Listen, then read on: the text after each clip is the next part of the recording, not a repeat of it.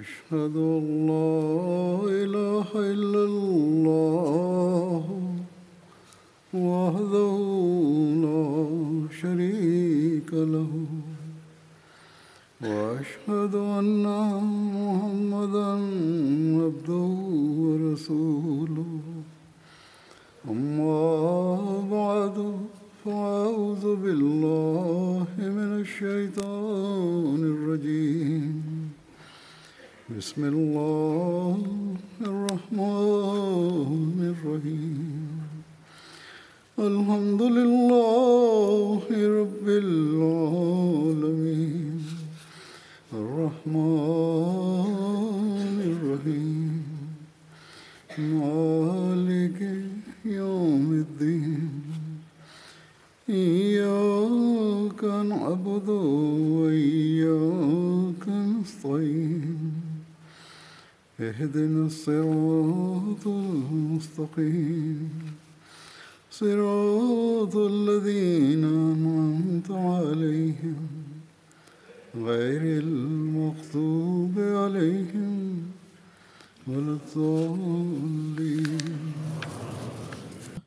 mwenyezi mungu alikamilisha dini na sheria juu ya mtume salallahu alaihi wasallam na ndani ya kurani tukufu alitangaza ya kwamba alyauma akmaltu lakum dinakum wa atmamtu alaikum nemati warazitu lakum lislama dina. Leo nimewakamilishieni dini yenu na kuwatimizieni neema yangu na nimewapendeleni islamu iwe dini yenu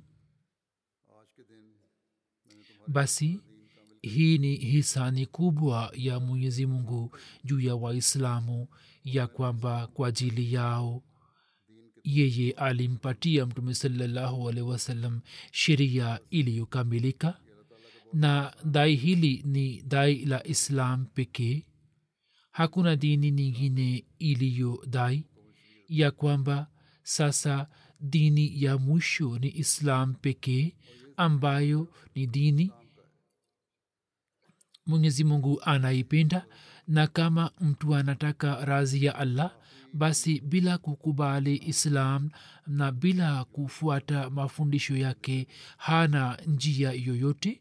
Mwenyezi mungu anatangaza tangazo hili ya kwamba haya ni mafundisho ya kurani tukufu tu ambayo ni njia pekee ya maendeleo ya kihulka na kiroho ya binadamu bali mafundisho haya ni kamili kiasi kwamba hata kwa ajili ya kupata maendeleo ya kidunia hayo ndiyo mafundisho yanayomwongoza binadamu.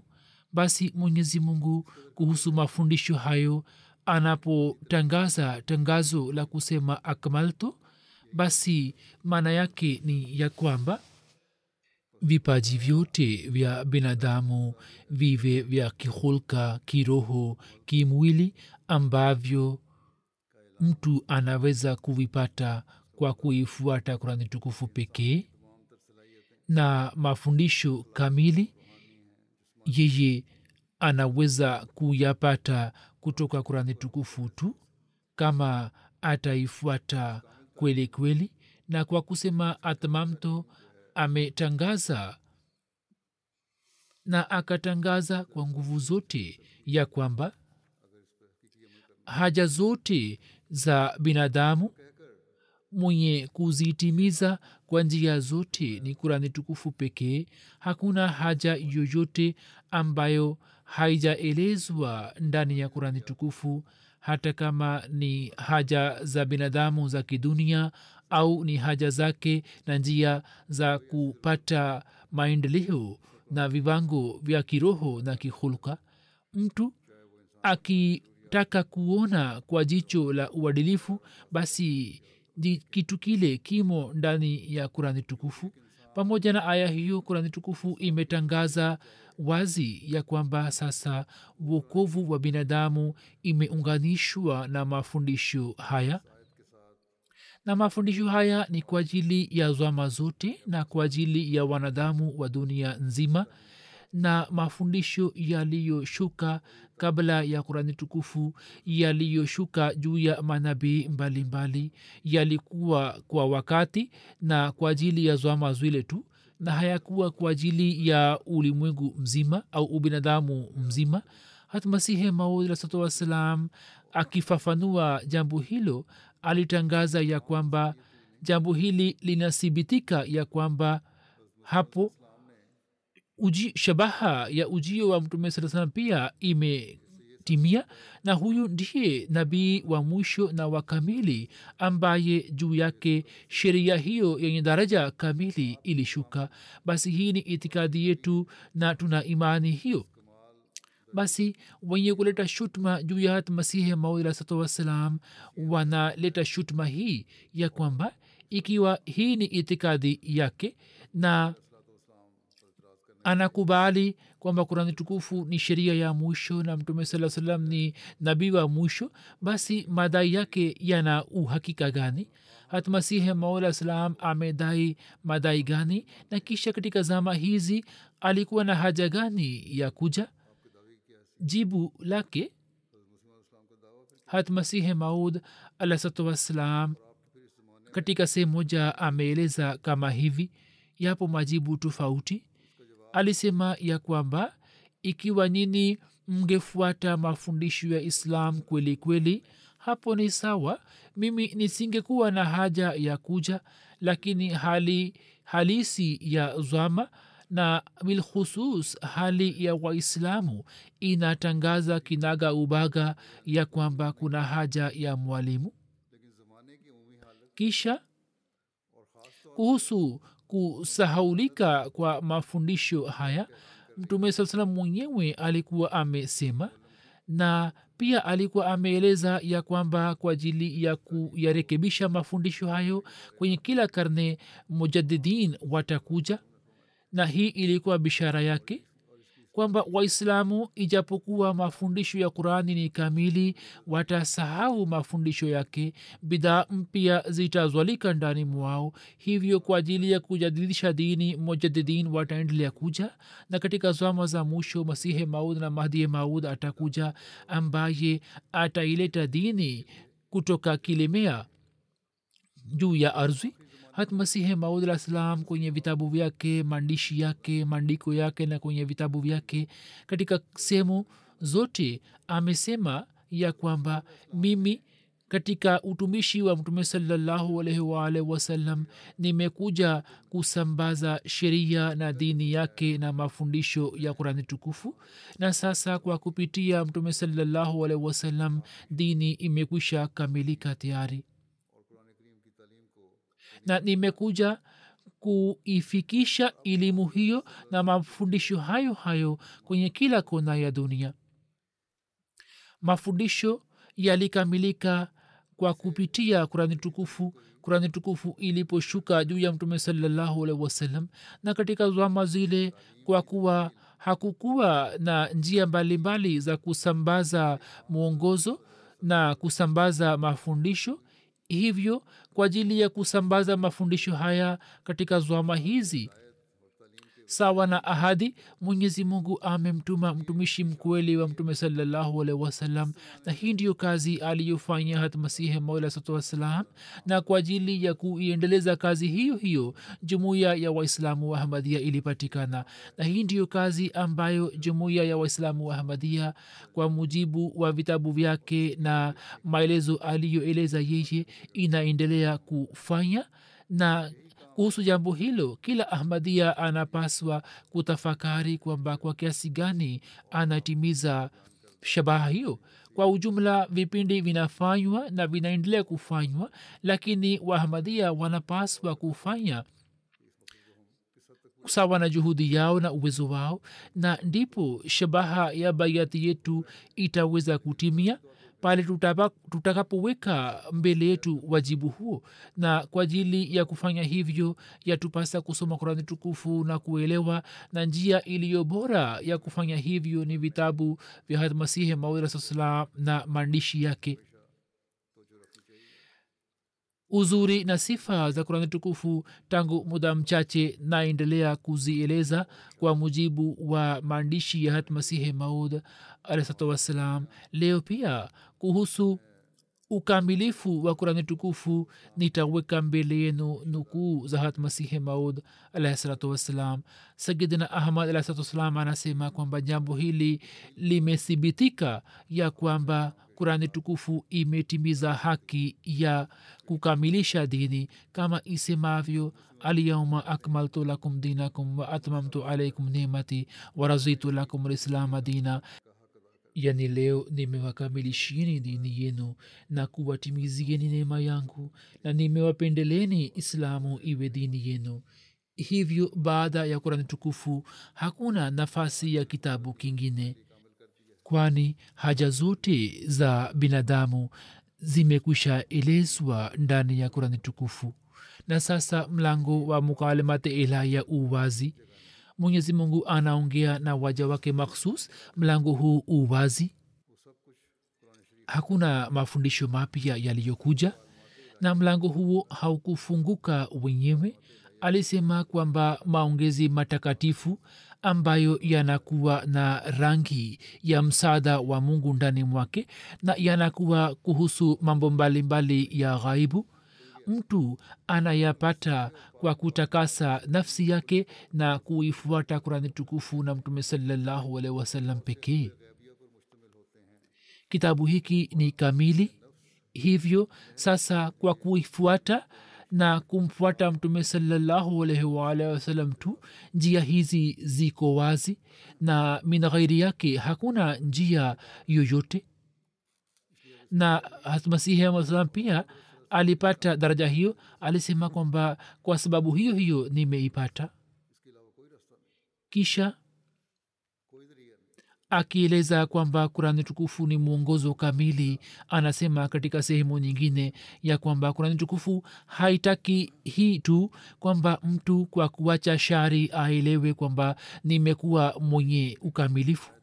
Yani kama ameacha mazwambi hakupata ukamilifu bali kurani tukufu inataka kumwezesha binadamu kufikia daraja za hali za juu na hulka tukufu? Kurani tukufu haitaki kuachisha maasi tu bali inataka kuzalisha daraja za hali za juu na hulka tukufu katika binadamu.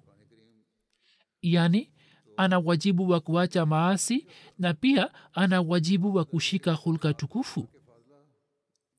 Ili mtu afanye matendo ambayo yawe kuhusu kuwatumikia wanadhamu na kuwahurumia na natija yake iwe hivi ya kwamba mwenyezi mungu amrizie. Natija hiyo inatakiwa kutokea kwamba mwenyezi mungu amrizie. Basi hii ni fikra ambayo sawa na mafundisho ya kurani tukufu inatakiwa kuzalika ndani mwetu. Sisi tujichunguze kwamba je sisi fikira hii tunayo?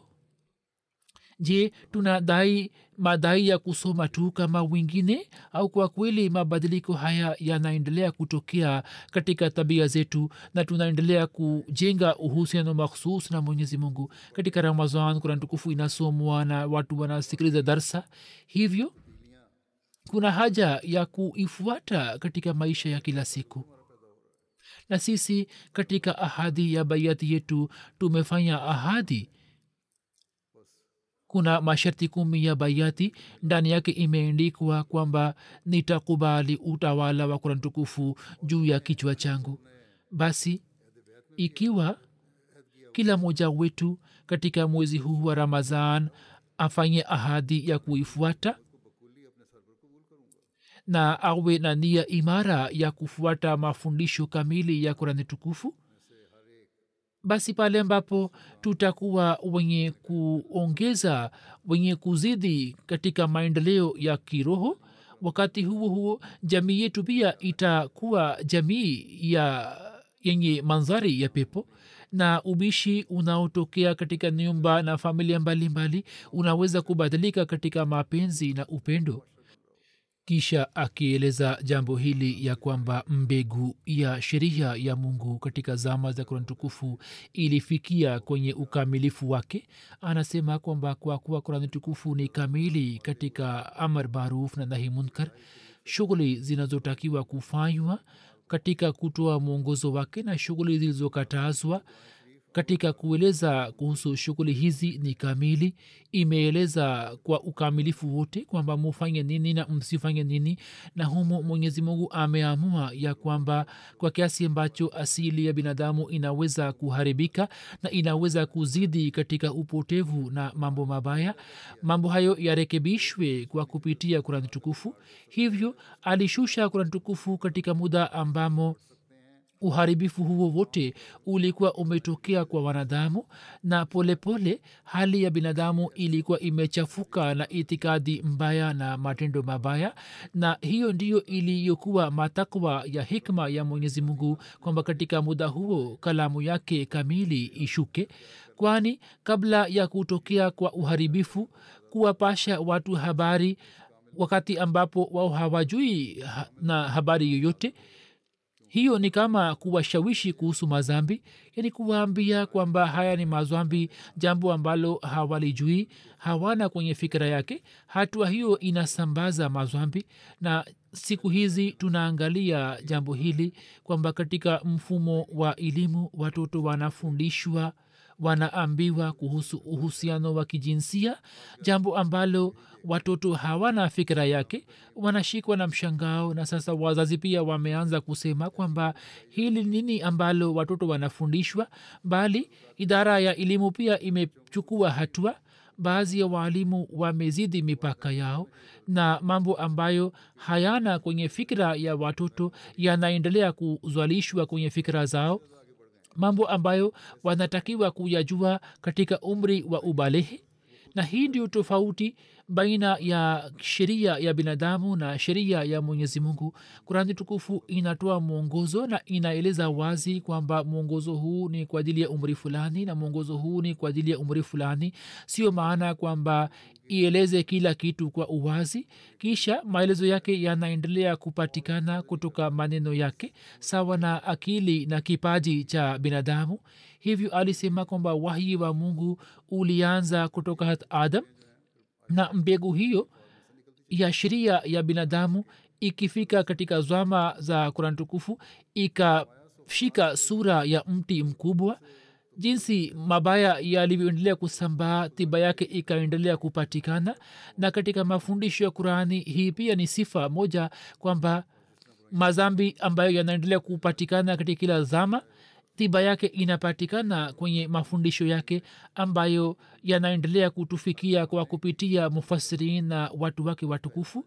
Kisha alisema kwamba kwa kuwa ilikuwa kazi ya kitabu kamili kurekebisha hivyo ilikuwa muhimu kwamba wakati wa kushuka kwake marazi pia yawe yamekamilika ili tiba yake iweze kupatikana. Hivyo katika kisiwa hiki wakazi wake walikuwa wagonjwa kwa ukamilifu wote ambao walikuwa na marazi ya kiroho au marazi ambayo yalikadiriwa kutokea katika vizazi vijavyo yaani marazi yalikuwepo wakati ule au yaliyokadiriwa kutokea katika vizazi vijavyo.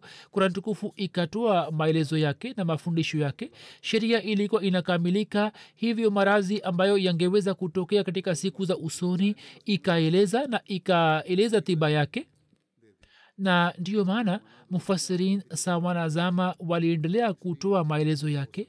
Alisema hii ndiyo sababu ya kwamba kurani tukufu ilikamilisha sheria nzima na wakati wa kushuka kwa vitabu vingine haja hiyo ilikuwa haipo na vitabu vile havikuwa na mafundisho kamili kama ya kurani tukufu hapo amethibitisha ya kwamba hata wakristo na mayahudi pia wanakiri ya kwamba zama ilikuwa imeharibika kwa namna zote na wakati ule kulikuwa na haja ya sheria kamili.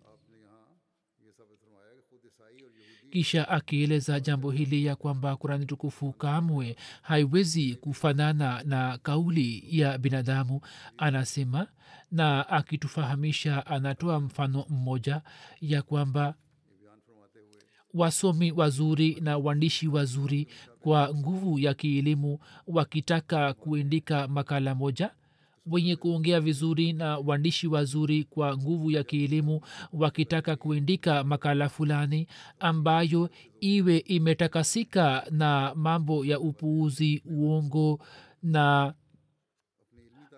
mambo ambayo hayana hikma wala balagha wala ukamilifu wowote. Yani makala hiyo iwe imetakasika na uongo wa aina zote porojo mambo ya upuuzi vichekesho na kadhalika. Na kila jambo lisilo na maana na jambo la upuuzi na mambo ambayo mtu asiweze kuyaelewa na mambo ambayo haya, hayana hikma wala balagha?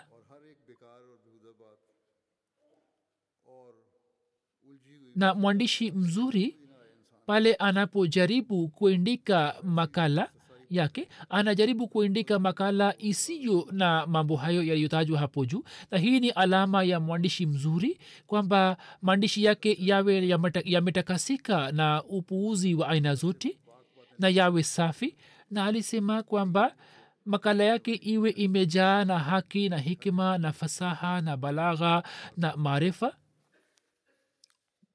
Yani makala yake iwe imetakasika na upuuzi na iwe imejaa na maarifa. Katika kuindika makala hiyo mtu huyo ataibuka mshindi ambaye anajua mambo mbalimbali ya elimu na ana elimu pana na kwa sababu ya uzoefu wake anajua sana. Yani awe msomi mzuri awe ulamaa awe na uzoefu ndiye anayeweza kuandika makala hiyo. Makala ambayo iwe imetakasika na vitu visivyofaa. Na haiwezekani kutokea kwamba mtu ambaye katika kipaji kwenye elimu kwenye uwezo kwenye ubongo kwenye akili ni chini yake. Ana daraja ya chini. Yeye kwenye maandishi yake aweze kuandika sawa na makala yake mtu asiye na vipaji hivyo hawezi kusimama mbele yake. Alisema kwa mfano kuna tabibu bingwa ambaye ana umahiri katika elimu ya kimwili. Ni daktari ambaye ni daktari bingwa ambaye ana umahiri ambaye kwa sababu ya uzofu wake wa muda mrefu anajua kuhusu marazi mbalimbali na tahkiki zake anaweza kujua mara moja kwamba mtu ana marazi gani? Na ana elimu ya kutosha kuhusu marazi zote? Na pamoja na hayo yeye ana umahiri wa kusema shairi na kuandika shairi? Katika maandishi na kwenye shairi ana kipaji cha kutosha? Ni mzuri? Kama wile anaweza kujua alama za marazi yani marazi inapozwalika anajua alama zake na vivyo hivyo katika maandishi na kwenye kusoma sema shairi ana taaluma ya kutosha. Na zidi yake mtu ambaye hajui jambo lolote kuhusu tiba na hajui jambo lolote kuhusu shairi wala maandishi hawezi kueleza na kuandika kalamu inayofanana na kalamu yake. Ye hawezi kuendika kama vile mwenye elimu ambaye ana umahiri katika taaluma yake na pamoja na hayo anaweza kuandika shairi nzuri na pia anaweza kufanya tahkik nzuri. Mtu huyu hawezi kusimama mbele yake ambaye ana elimu ndogo alisema kwamba jambo hili ni zwahiri na linaeleweka ya kwamba katika hutuba ya mjinga na mwenye akili kunakuwa na tofauti na mtu maadamu anakuwa na ukamilifu wa kiilmia ukamilifu huo unaonekana katika hutuba yake kama vile katika kioo safi uso unaonekana na wakati wa kueleza haki na hikima maneno yanayotoka kinywani mwake yanafahamika kama mizani ya kujua elimu yake na kipaji chake na jambo ambalo linatoka kutoka chemchem ya elimu kamili na akili na mambo ambayo yanapatikana kwa kupitia njia nyingine kutakuwa na tofauti kubwa baina yao. Moja ni chemchem ya elimu na maarifa na upande wa pili ni mambo ya kawaida tu. Anasema kwamba tofauti inakuwa wazi kama vile mbele ya hisia ya kunusa sharti ni kwamba isiwe imeshikwa na marazi fulani.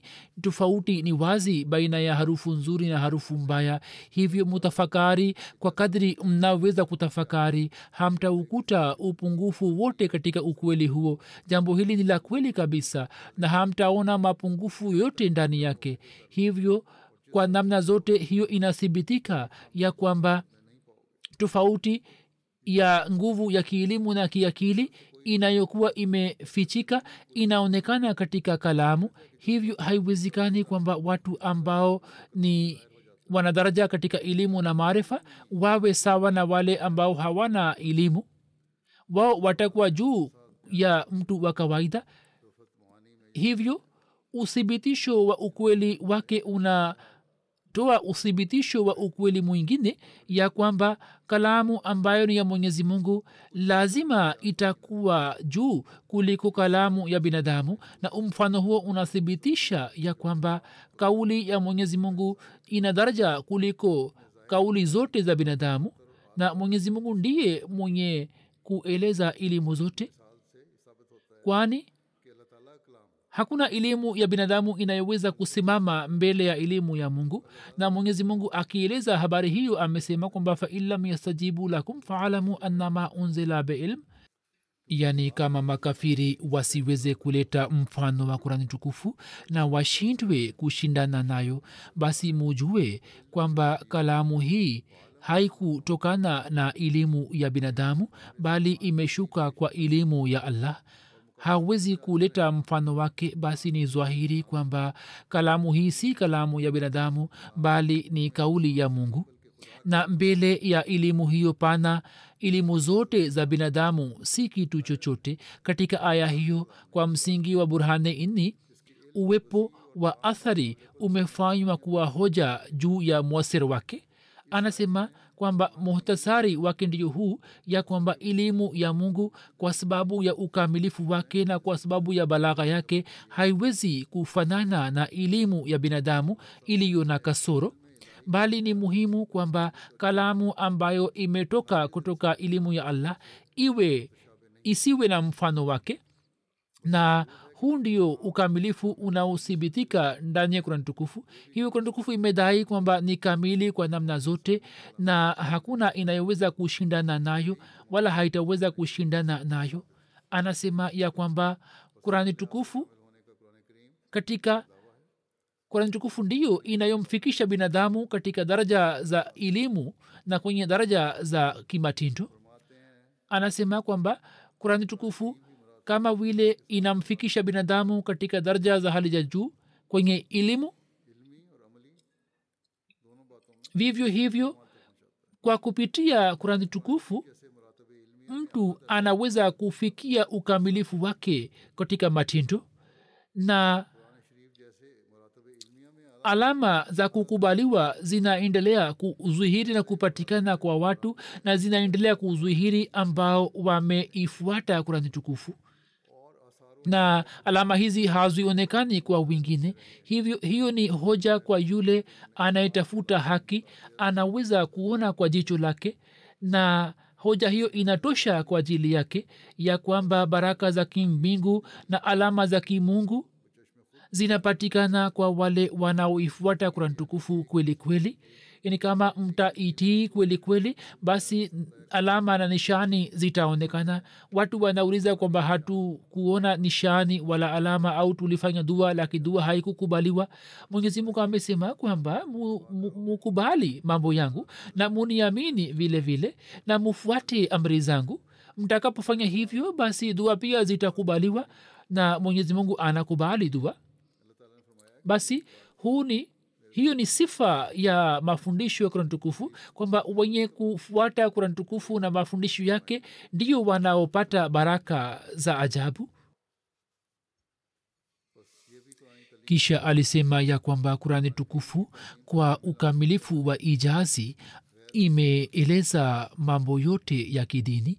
Ijaz si mujza bali hapo ijaz pamoja na alif ye na jim maana yake ni madha fupi akieleza hilo anasema kwamba kurani tukufu imeeleza fasaha na balagha yake kwa hikima na kwa ukweli na kwa haja ya wakati. Na kwa ukamilifu wa ijazi imeeleza mambo yote ya kidini. Hivyo humo kwa ajili ya kila adui zimejaa hoja imara. Na kwa ajili ya kukamilisha yakini ya waumini kuna mto wa maelfu ya haki na maarifa ambao unaonekana ukitiririka mambo ambamo imeona kwamba ni ufisadi mwingi imetumia nguvu zote za kuyarekebisha na imeona kwamba marazi ya aina aina yamesambazwa basi imeandika tiba yake na imefuta kila wazo potofu la dini zingine na imefuta mambo yao yasiyofaa na imeeleza jibu la kila shutuma. Hakuna ukweli isipokuwa imeueleza na hakuna zehebu potofu ambalo imeandika majibu yake. Wapo watu waliopotea imeandika majibu yao. Na ukamilifu mwingine ni kwamba hakuna neno ambalo liwe limeandikwa bila haja na hakuna neno ambalo liwe limeandikwa nje ya wakati na hakuna neno ambalo liwe limeendikwa kwa njia ya upuhuzi na pamoja na hayo yote imezingatia fasaha na balagha jambo ambalo mtu hawezi kulifikiri zaidi yake. Imeeleza mambo yote na imeeleza kwa kifupi lakini kwa kuzingatia fasaha na balagha. Na imefikisha balagha kwenye ukamilifu wake kwamba uzuri wake na utaratibu wake na miujiza yake na hoja zake zote imara imezijaza katika kitabu kifupi tu kwa ajili ya awalin na akhirin. Nimekushatoa mfano wake. Halmasihi moja alikuwa amesema kwamba mabedui wa arab wakazi wa vijijini walielewa kurani tukufu na wakaanza kumtambua mwenyezi mungu na wakawa wasomi na wenye elimu wakaelewa kurani tukufu sawa na elimu yao na imefikisha kwa awalin na akhirin na katika akhirin pia haya ni mafundisho ya kurantukufu ambayo maelezo yake kwenye kila zwama maana mpya zinaendelea kupatikana ambazo sawa na zama hizi zinatupasha habari zake. Alisema kwamba kwenye kitabu kidogo kifupi imejaza mambo yote ili mtu ambaye umri wake ni mdogo na ana shughuli nyingi asiweze kuhangaika na aweze kupata msaada na pia iwe rahisi kuhifadhi kwake. Watoto pia wanahifadhi kurani tukufu katika umri mdogo. Ameandika kwenye kitabu chake brahine ahmadia ya kwamba kurani tukufu ni kitabu ambacho kwa mujibu wa maandishi yake na lugha yake inaeleza ukweli ambao haupatikani katika sehemu zingine na vitabu vya injili na vingine havikubaki kama vitabu vya mungu kwa sababu binadamu waliingilia kati kisha akieleza muujiza na ukamilifu wa kurani tukufu. Katika sehemu nyingine anasema kwamba mwenye kupenda uadilifu akiona kurani tukufu mara moja atajua kwamba kurani tukufu imeonyesha ukamilifu wake wote katika kueleza maelezo yake na hoja zake na haja zake.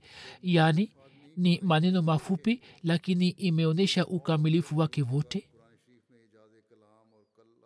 imeonyesha ukamilifu ambao pamoja na kueleza haja zote za kidini na hoja na brahin na dalili hiki ni kitabu kifupi kwamba mtu anaweza kukisoma katika muda mfupi tu kuanzia mwanzo hadi mwisho. Ni maneno mafupi ambayo mtu anaweza kuyasoma kwa urahisi. Sasa tuangalie ya kwamba balagha hii ya kurani tukufu ni mujza mkubwa kiasi gani kwamba bahari ya elimu imeimaliza katika juzu tatu nne na ulimwengu wa hikima imeujaza kwenye kurasa chache. Je mtu amewahi kuona au kusikiliza kwamba kitabu hiki kifupi kingine kiwe kinaeleza mambo yote ya zama je akili ya mtu inaweza kumpangia binadamu kwamba yeye katika maneno mafupi ajaze mto wa hikima mtu ambao uwe na mambo yote ya ukweli hapo anafanya malinganisho baina ya kitabu cha veda ambacho ni kitabu cha wahindu na alisema kwamba veda haina maelezo yake kama yanayopatikana ndani ya kurani tukufu na kisha maandishi yake ni marefu ambayo hata kuyasoma ni kazi ngumu sana. Alikuwa ametoa changamoto kwa kila dini kwamba njoni mimi nawaonyesheni sifa hizi ndani ya kurani tukufu. Na min ghairi yake katika zwama hizi hakuna mtu aliyeipatia dunia challenge hiyo. Hata hivyo wanaleta shutma juu yetu kwamba mungu apishe mbali sisi tunavunja heshima ya kurani tukufu zama za kurani tukufu zilihitaji mafundisho kamili. Anasema kwamba kurani tukufu imetoa mafundisho kamili na hii ilikuwa zama za kurani tukufu ambamo mafundisho kamili yangetolewa. Kama habari hiyo imekusha elezwa hapo kabla basi dai hili la mafundisho kamili ambalo kurani tukufu ililifanya hiyo ilikuwa haki yake tu na min ghairi yake hakuna kitabu kilichodai na alisema kwamba katika rai yangu huyu ni mumini mkweli ambaye aifuate kurani tukufu kweli kweli na akubali kwamba kurani tukufu ni khatamulkutub hii ni alama yake na sheria iliyoletwa na mtume salallahu alaihi wasallam akubali kwamba ni sheria ya kudumu na asibadilishe hata chembe ndani yake na akijimaliza katika kuifuata ajitolee kila kitu katika njia yake na asiipinge kwa matendo au kielimu ndipo atakuwa muislamu mkweli. Hapo kuna haja ya kujichunguza. Kurani tukufu ni kitabu cha mwisho. Kuhusu hilo anasema kwamba kurani tukufu ilikuja katika zama ambamo kulikuwa na haja za aina zote ambazo zilitakiwa kuja zilikuwa zimepatikana. Yaani mambo yote ya kihulka kiitikadi kikauli na kifeli yalikuwa yameharibika na ufisadi wa kila aina ulikuwa umefika kwenye kilele chake. Hivyo mafundisho ya kurani pia yalipatikana katika muda huo na kwa maana hiyo hiyo ikawa sheria kamili na sheria za zamani zikawa na kasoro kwani katika zwama zile ufisadi ambao kwa ajili ya kurekebisha vitabu vilikuwa vimekuja ufisadi huo ulikuwa haukufikia kwenye kilele chake na wakati wa kurani tukufu huo ulikuwa umefikia kwenye kilele chake watu wanauliza swali na kwa ajili yao hili ni jibu kwamba mambo hayo yalikuwa hayakufikia kwenye kilele chake na hapo yalipofika kwenye kilele chake basi mafundisho pia yakaja na ndiyo maana kurani tukufu ikashuka na kwa kupitia mtume salallahu alaihi wasalam msingi wa islam uliwekwa. Basi hii ni tofauti baina ya kurani tukufu na vitabu vingine ya kwamba katika vitabu vitabu vile hata kama vingesalimika na kila aina ya upungufu hata hivyo kwa sababu ya mafundisho yao yasiyokamilika ilikuwa muhimu kwamba kurani tukufu ingekuja mbele yao mambo yalikuwa hayakutokea. Hivyo kivipi vitabu vile vingeeleza? Hivyo vilikuwa na kasoro na ilikuwa muhimu kwamba tukufu ipatikane. Lakini baada ya kurani tukufu haja hiyo haipo kwamba baada yake kitabu kingine kije kwani baada ya ukamilifu hakuna daraja iliyobaki. Kama ifikirike ya kwamba katika muda fulani kanuni zake zitabadilishwa kuwa kanuni za kishirikina kama ilivyofanywa kuhusu veda na injil na katika tauhidi mabadiliko yatatokea na kama ifikirike ya kwamba katika zama fulani mamilioni ya waislamu ambao wamesimama juu ya tauhidi watashika rangi ya ushirikina na kuabudu viumbe. Bila shaka katika hali hiyo sheria nyingine au mtume mwingine atalazimika kuja. Kama hali hii inatokea basi inaweza kutokea kwamba hiyo itatokea. Lakini hayo yote ni mambo ya kufikirika tu. Hiyo, ni mahal haiwezi kutokea. Kwani mwenyezi mungu ametoa ahadi kwamba mimi nitatunza sheria hiyo. Na kwa ajili yake alimtuma hatmasihi maud alahsatu wassalam na hii ndiyo kazi yetu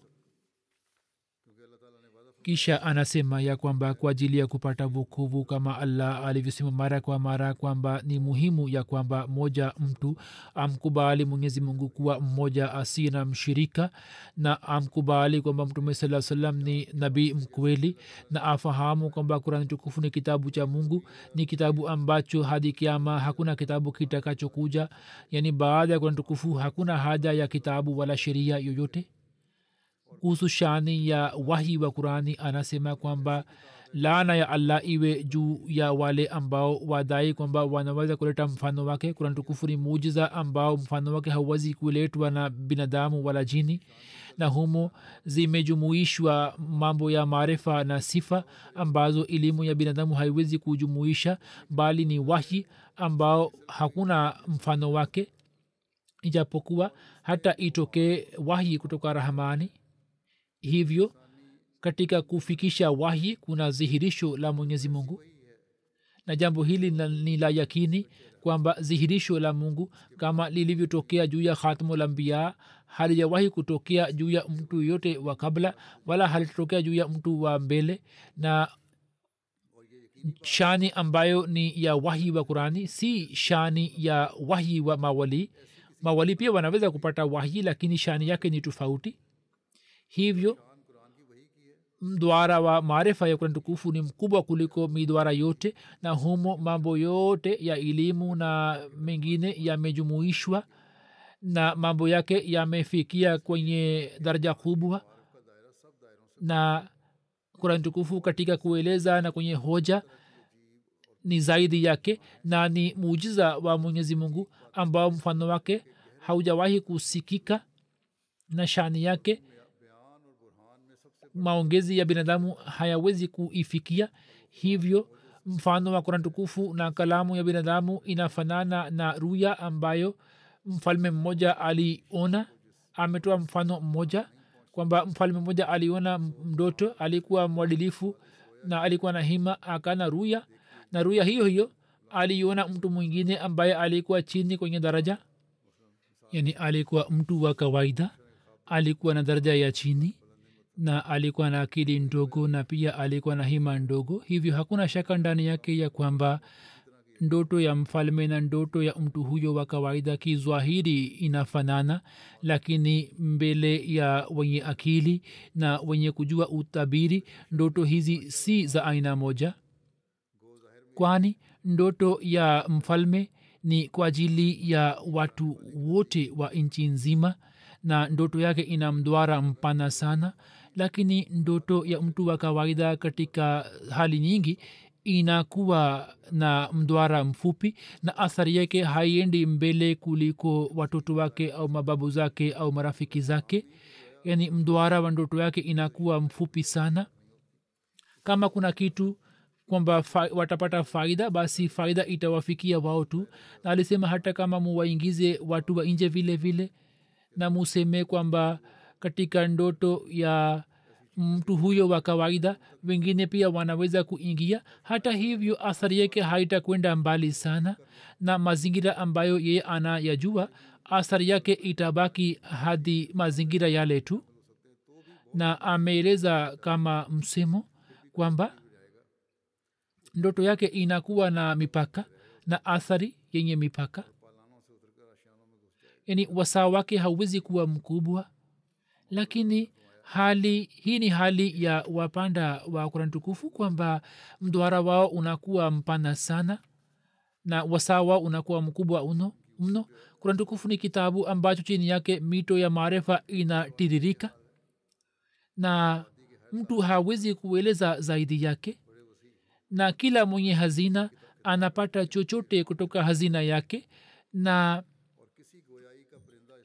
sawa na rai yangu mtu asipopata faida kutoka kitabu hicho basi kalamu yake haiwezi kuwa kalamu sahihi. Na anayekopeshwa anafanyiwa vikali na watu wanafanya juhudi kwamba wamfikishe kwa kazi ili wachukue hela kutoka kwake. Lakini kurandikufu inawapatia wenye ikhilasi zwahabu na inawaondolea shida zao na matatizo yao. Wengine wana wakiwapa watu mkopo basi wanatumia ukali ili wachukue hela yao. Lakini kurani tukufu inatoa elimu na inawapa elimu na maarifa na inawapatia dhahabu.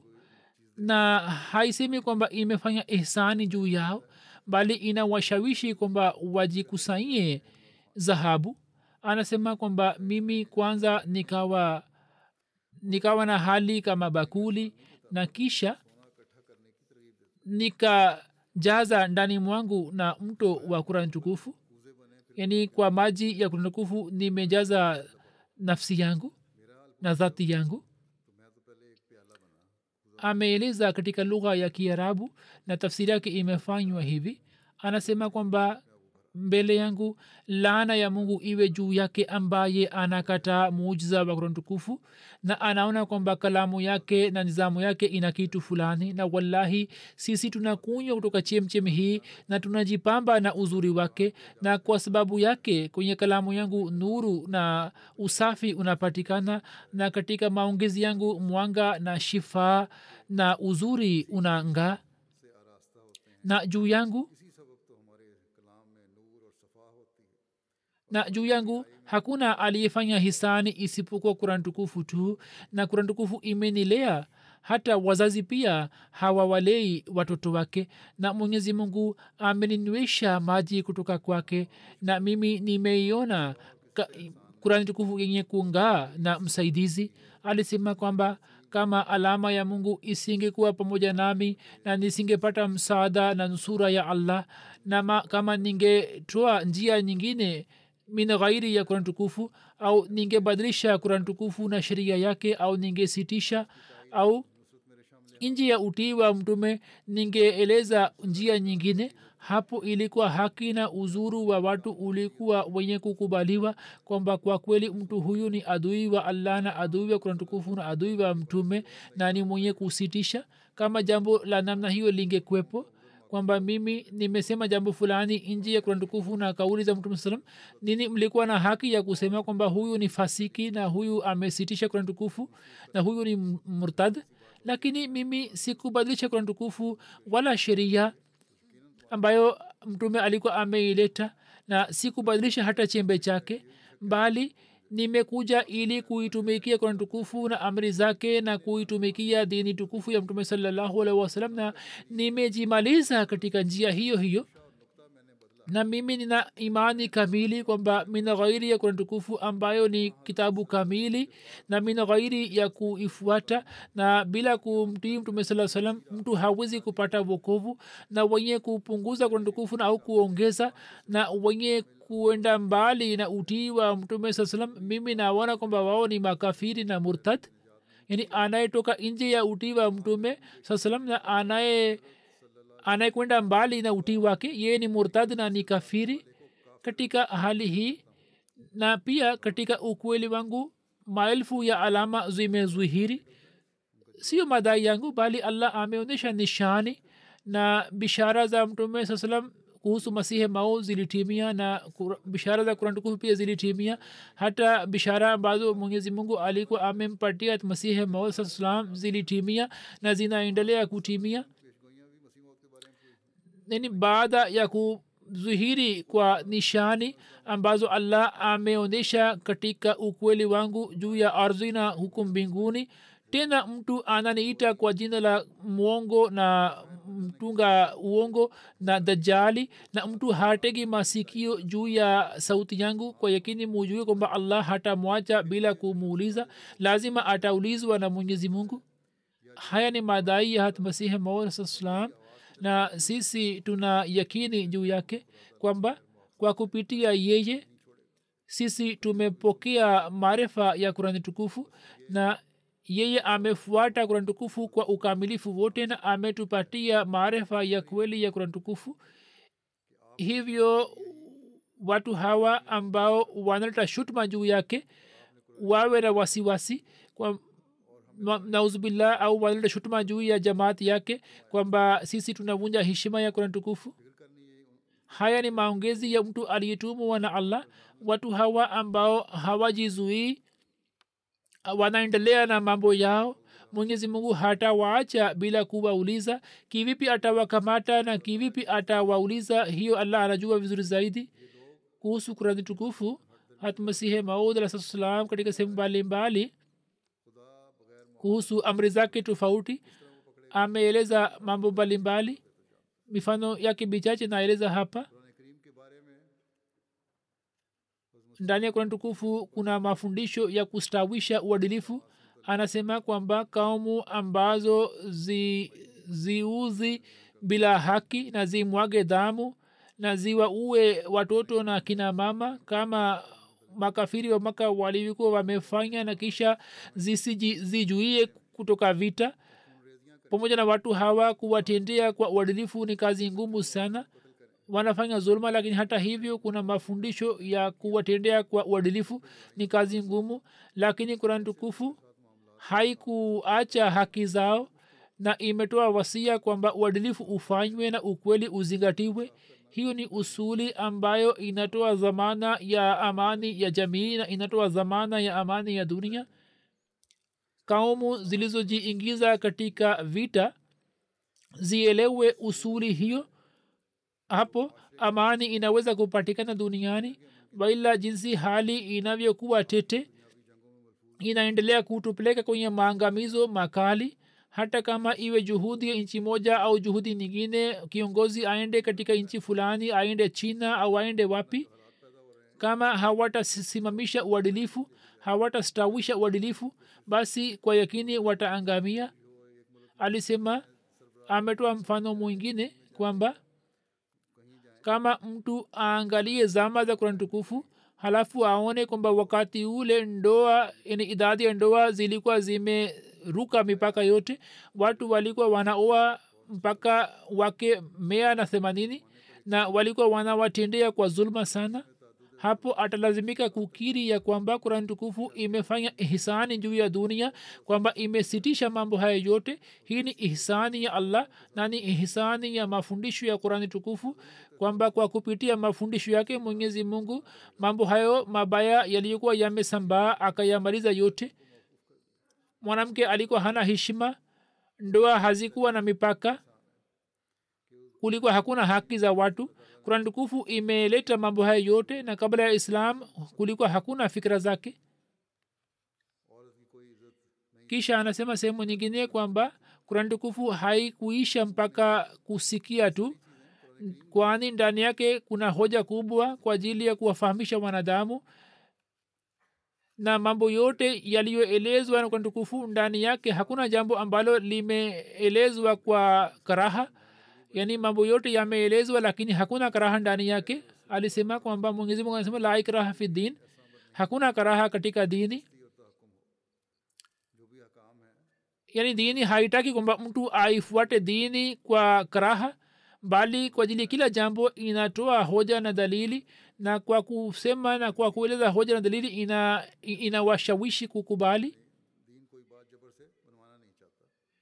Kisha aki akitoa challenge kwa dunia anasema kwamba mungu wetu ambaye anajua siri za mioyo ni shahidi juu ya jambo hili ya kwamba kama mtu aweze kutoa nukusi fulani kutoka mafundisho yake au aweze kuthibitisha sifa kutoka kitabu kingine ambayo iwe kinyume cha mafundisho kantukufu au iwe bora zaidi sisi tuko tayari kuniongwa. Haya ni madai makubwa bila imani kamili na yakini mtu hawezi kufanya? Anasema kwamba mtu akiwa na imani juu ya allah kisha atafakari juu ya kutukufu kwamba mwenyezi mungu amesema nini ndani ya kutukufu mtu huyo ataacha dunia na atakuwa mtu wa mungu? Kama imani yake iwe kamili basi atafakari juu ya kutukufu hapo badala ya kuiangukia dunia ataelekea kwa allah. Mwenyezi mungu atujalie sote maarifa hiyo kisha hatmasihe maudlah salam anasema kwamba katika dunia hii katika vitabu vyote vya mungu ni kurani tukufu pekee ambayo inathibitika kwa hoja imara kwamba hiki ni kitabu cha mwenyezi mungu. Ni kitabu ambacho kanuni zake zinaendana na ukweli wote na asili ya binadamu. Yani kanuni za uokovu zinaendana na asili ya binadamu na ni kitabu ambacho itikadi zake ni imara na mustahkam ambazo hoja zake ni shahidi juu yake na amri zake ni haki kabisa. Mafundisho yake yametakasika na ushirikina na bidhaa na humo kuna jaziba ya kuonyesha tauhidi na heshima ya mwenyezi mungu ni kitabu ambamo kuna sifa kwamba imejaa na tauhidi ya mwenyezi mungu. Imejaa na tauhidi na umoja wa mwenyezi mungu. Na haileti doa lolote juu ya dhati tukufu ya mwenyezi mungu. Na haimtaki mtu kukubali itikadi fulani kwa kulazimishwa. Bali inatoa hoja na dalili alisema kwamba inapotoa mafundisho inaonyesha sababu zake za ukweli na inathibitisha kila jambo lake kwa hoja na kwa dalili na inaeleza hoja iliyo wazi juu ya uhakika wa jambo fulani na inamfikisha mtu kufikia yakini kamili na maarifa maarifa tama na ufisadi na mambo mabaya ambayo watu wameingia inayaondoa kwa hoja na kwa dalili na inamfundisha adhabu ambazo kuzijua ni muhimu kwa binadamu ili mtu awe binadamu. Kuna adhabu ya kuwa binadamu na zote zinapatikana ndani ya kurani tukufu na anaondoa ufisadi wa kila aina kwa nguvu zote. Jinsi ufisadi unavyokuwa umeenea sio maana kwamba inaondoa ufisadi wa zaa moja tu bali inaondoa ufisadi kwa nguvu zote jinsi ufisadi unavyokuwa umeenea kwenye zama fulani. Na tiba yake inapatikana kutoka kwake. Na mafundisho yake ni juu ya njia iliyonyoka na ni imara na ni safi kana kwamba ni kioo cha amri za mwenyezi mungu na ni picha ya asili ya binadamu. Na kwa ajili ya kumpatia mtu utulivu wa moyo ni kama jua linalongaa na inaeleza maelezo ya mambo ya kiakili. Kwenye akili mambo yanakuwa mafupi. Kurani tukufu inaeleza maelezo yake na inamaliza hasara yake mwenyezi mungu atujalie kuifuata kweli kweli kurani tukufu na kufuata mafundisho yake kuelewa na kupitisha maisha yetu sawa na mafundisho yake. Baada ya ramadhan pia mwendelee kufanya juhudi ya kunufaika na neema hiyo kama mnavyofanya katika ramadhan. Katika ramadhan mufanye dua kwamba jumuiya isalimike na shari ya wapinzani.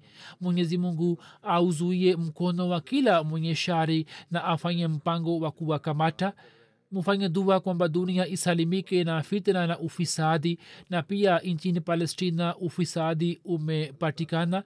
Mfanye dua kwa ajili ya waislamu wa palestina.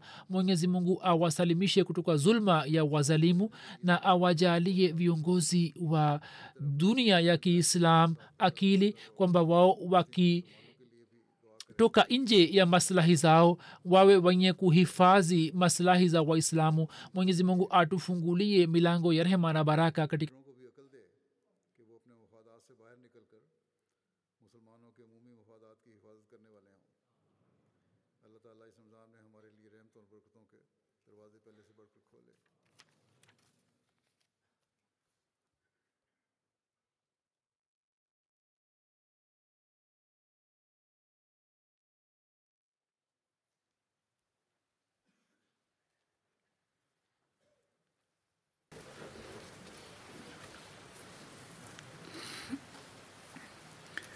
الحمد لله الحمد لله نحمده ونستعينه ونستغفره ونؤمن به ونتوكل عليه ونعوذ بالله من شرور أنفسنا ومن سيئات أعمالنا.